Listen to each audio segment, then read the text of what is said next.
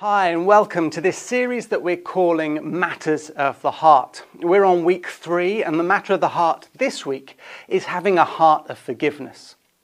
Just in that intro clip, you saw something really powerful, and that was Jesus standing in front of crowds, and the crowds are shouting for the other guy. They're shouting Barabbas, Barabbas, and then they're shouting, Crucify that one that says, who's called Christ, crucify Jesus.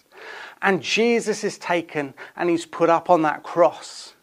And while the whole world seems against him at this point, he says, Forgive them, for they don't know what they're doing. That is such a powerful thing. When he's got every right to sort of not forgive them for what they've put him through. But as the Son of God, as that lamb, that sacrifice, He's on that cross. He knows what's going to happen, he knows the outcome. And he just says, I forgive those people, for they don't know what they are doing. Those other verses that we saw uh, in Colossians and in, and in Ephesians, both of those verses are very straightforward. Forgive as God forgave you. But what I don't want today to be is very legalistic and sort of uh, religious in terms of the fact that the Bible says it, so that's what we've got to do. I don't want that because I believe that God has got a fullness and a richness to take out from that, and an understanding and a revelation about forgiveness that'll actually make our lives far, far better and far, far greater. And it's such a key point to take on. Just like with Paula when she talked about heart of love, love is so important. And there's so much richnesses which flow out from, from love. And as Stu was talking about a heart that is guarded, again, protecting your heart, guarding it against things, is also so key. This other one, forgiveness, is also very important because unforgiveness can sink in and destroy lives. Jesus spoke many times about forgiveness. Uh, in Matthew 18, from verses 21, he says this Then Peter approached him and asked, Lord, how many times shall I forgive my brother or sister who sins against me? As many as seven times? And Peter thought he was being quite clever there and sort of saying seven, as in thinking that it was a large number. But Jesus replies back, he says, I tell you, not as many as seven, Jesus replied, but 70 times seven, which is, would have been a huge number. For this reason, the kingdom of heaven can be compared to a king who wanted to settle accounts with his servants. When he began to settle accounts, one who owned 10, owed 10,000 talents was brought before him. Since he did not have the money to pay it back, his master commanded that he, his wife, his children, and everything he had be sold to pay the debt. Uh, just a tiny little key point from that. It says his master commanded that he, his wife, and his children, and everything he had be sold back. Sometimes what affects you also affects lots of people around you as well. Carrying on. At this, the servant fell face down before him and said, be patient with me, and I will pay you everything. Then the master of the servant had compassion, released him, and forgave him the loan. So, a massive, massive debt. And he could see the servant just pleading, saying, Please, no, please, no, please forgive me. And he forgave him the whole loan. That servant went out, found one of his fellow servants who owned him a hundred denarii, so a fraction of the debt that he's just been forgiven for. But he's gone after this other servant just for a hundred denarii. He grabbed him, started choking him, and said, Pay what you owe. At this, the fellow servant fell down and began begging, him, just as this other servant had done Be patient with me, and I will pay you back. But he wasn't willing. Instead, he went and threw him into prison until he could pay what was owed. When the other servants saw what had taken place, they were deeply distressed and went and reported to their master everything that had happened. Then, After he'd summoned him, his master said to him, You wicked servant, I forgave all that debt because you begged me. Shouldn't you have had mercy on your fellow servant as I have had mercy on you? And because he was angry, his master handed him over to the jailers to be tortured until he could pay everything that was owed. So also my heavenly Father will do to you unless every one of you forgives his brothers or sisters from your heart. Jesus is referred to us as our high priest. And I find that sort of uh, an amazing piece there, going from the Old Testament uh, on what the high priest used to do. For forgiveness in the Old Testament times, they had to go to the high priest and they had to uh, uh get the high priest to offer a sacrifice on their behalf for their sins to be forgiven. We know that God gave Jesus to the world, gave his one and only Son to the world so that we could get forgiveness, that we could have that sin broken in our lives because of what Jesus was going to do uh, on that cross. Uh, and he gives us, through that crucifixion, that perfect sin offering and offering for forgiveness.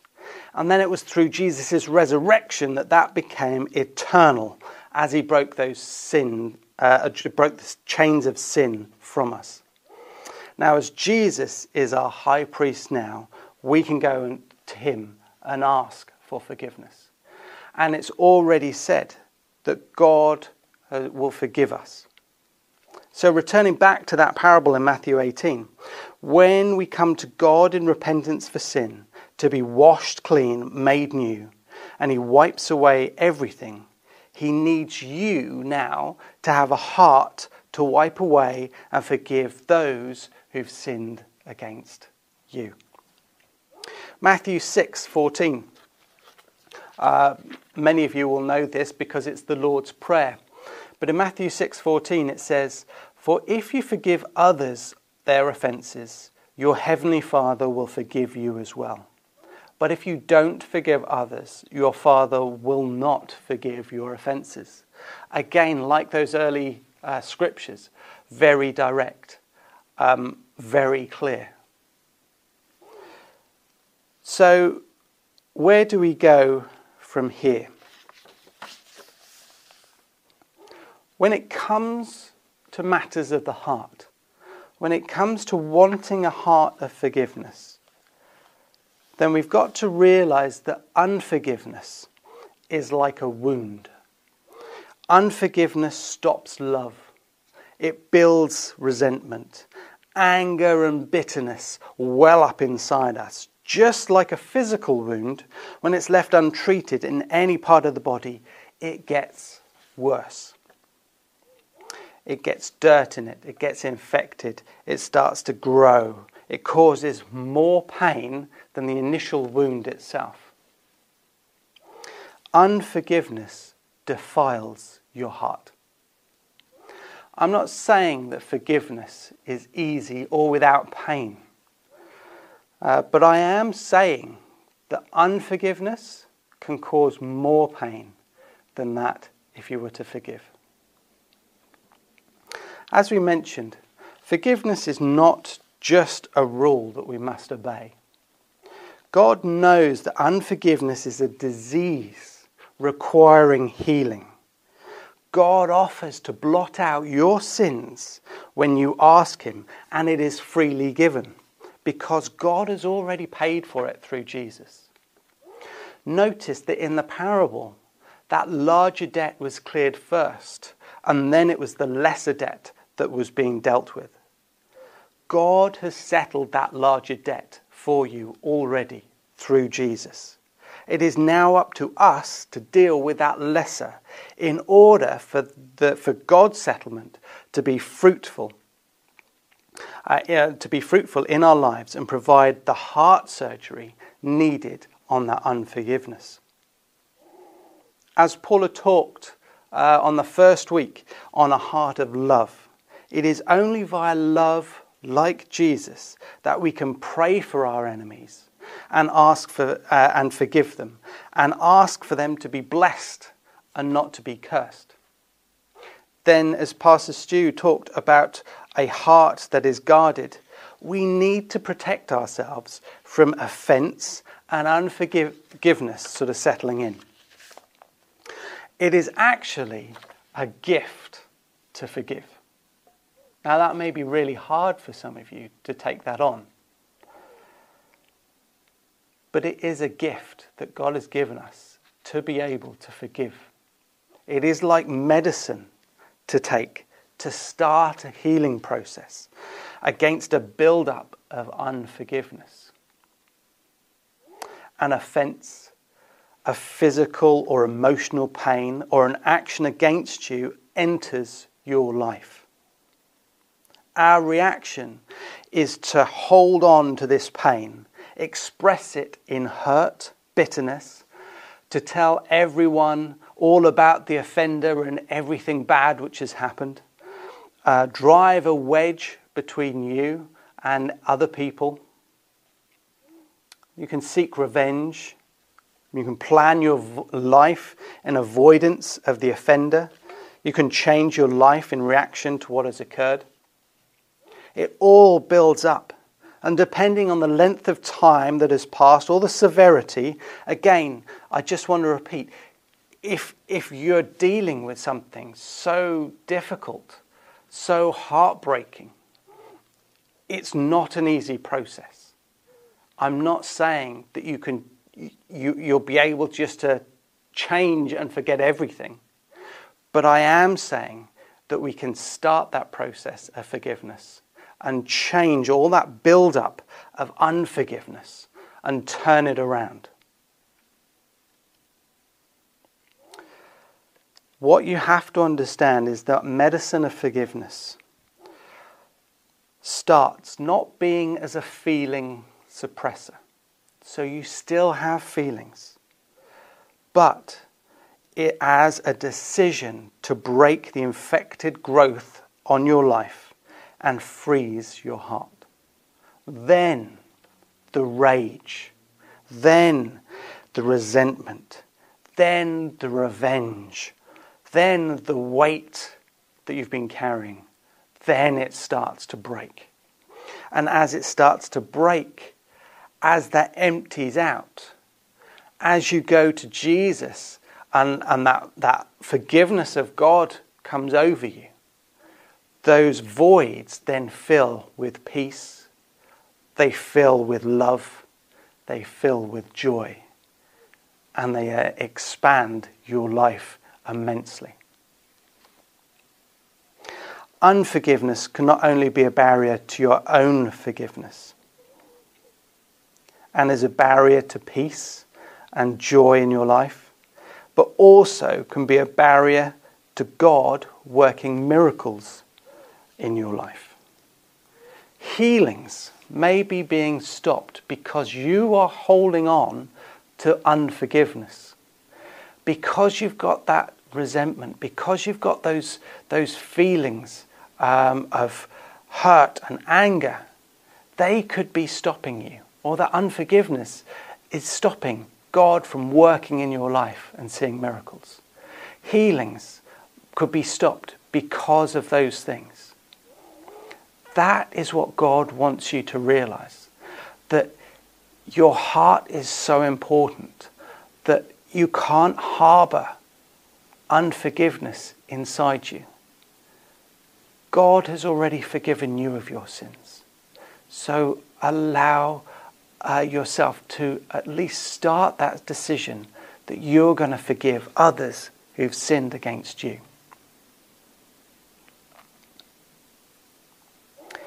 If you are hurting today, if you've got that unforgiveness inside your heart today, may I suggest you just bring it to God in prayer. When you bring God all your concerns or worries, it is just that start of saying, God, I want to change in my life. When you're able to sort of pray just something like, Lord, I know that you have forgiven me, and I want to be able to start forgiving that other person. Lord, I know that what you have done for me is far greater than this sin which has happened against me. Lord, I just pray that you will allow me and help me through this process of forgiveness of this person. And Lord, I start today by saying, Father, I forgive that person. Help me on that process. And when you give it to God, God will support you through that. He will be able to guide you and be able to start filling you with that love, filling you with that peace, filling you with that joy because you've removed that unforgiveness and that barrier which, which has been put up. God loves you so much that he gave his only son to you. Here, God is saying to you that there is a reason that I have said, Forgive as I have forgiven you. Because with that, I can then work through you and I can work my miracles in you because you haven't got that barrier stopping me from working in you. So, as we wrap up today, as we close today, just think are you harboring any resentment, any unforgiveness towards your brother or sister, towards anyone that you know, then let it go. Just start by coming to God and saying, Lord, I forgive that person. And then watch as your life changes. I pray that you have a great week. And I pray that as you walk in the path of forgiveness, that your life is transformed and that things become immeasurably different to that when you're walking in unforgiveness. I pray God blesses you and you have a great week. God bless.